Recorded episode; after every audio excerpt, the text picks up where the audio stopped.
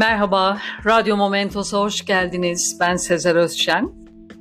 Kadın Mucitler serisinde Randy Altschul var. 1960'da doğan Randy Altschul, New Jersey'de yaşayan Amerikalı oyuncak tasarımcısı ve mucit. Çok az teknik eğitim veya mühendislik bilgisiyle büyük başarı elde eden oyuncaklar ve masa oyunları geliştirdi. Sonuç olarak 26 yaşında milyoner oldu. Miami Vice adlı televizyon dizisinden esinlenerek aynı adı verdiği masa oyununu yaptı ve 2002'de en çok satan oyunlardan biri haline gelen Vice City'ye dönüştürüldü. Altschul'un ilk başarıları oyuncaklar ve oyun alanında kendini gösterdi. Miami Vice Game'den başka diğer önemli oyuncaklar ve oyunlar arasında Barbie'nin 30. doğum günü oyunu ve onu giyen çocuğun kontrolü altında sarılabilen, giyilebilir bir doldurulmuş oyuncak icat etti. Bunun yanı sıra süt dolu kaseye konulduğunda yumuşayan canavar şeklinde bir kahvaltılık gevrek geliştirdi.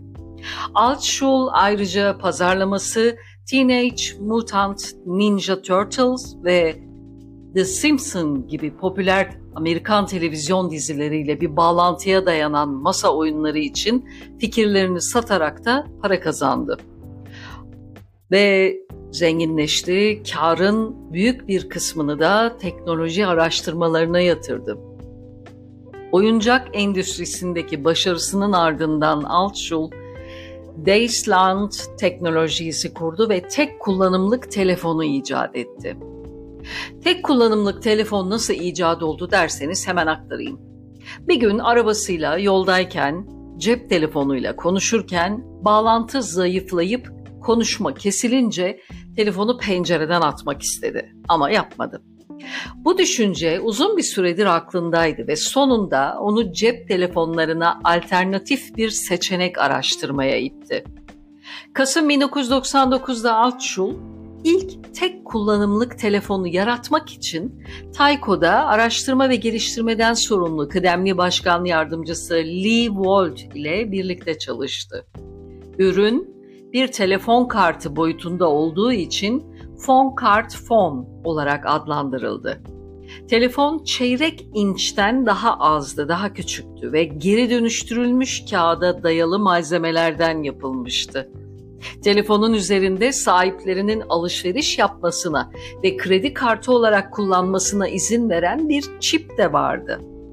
Özünde bu tarihteki ilk mobil ödeme girişimiydi aslında. Telefon yaklaşık 20 dolara satılacak ve bir saate kadar kullanılabilecekti. Kullandıktan sonra telefonu iade eden kişiler 2 ila 3 dolarlık bir para iadesi alacaklardı. 2002 yılında Phonecard Phone, Frost and Sullivan tarafından yılın ürünü seçildi.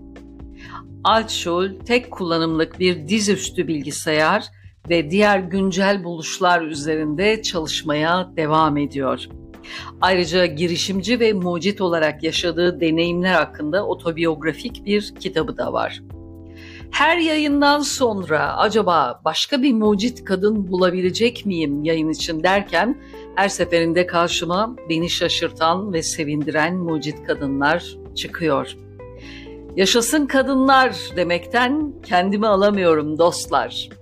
Dinlediğiniz için teşekkürler. Hoşça kalın. Radyo Momentos'ta kalın.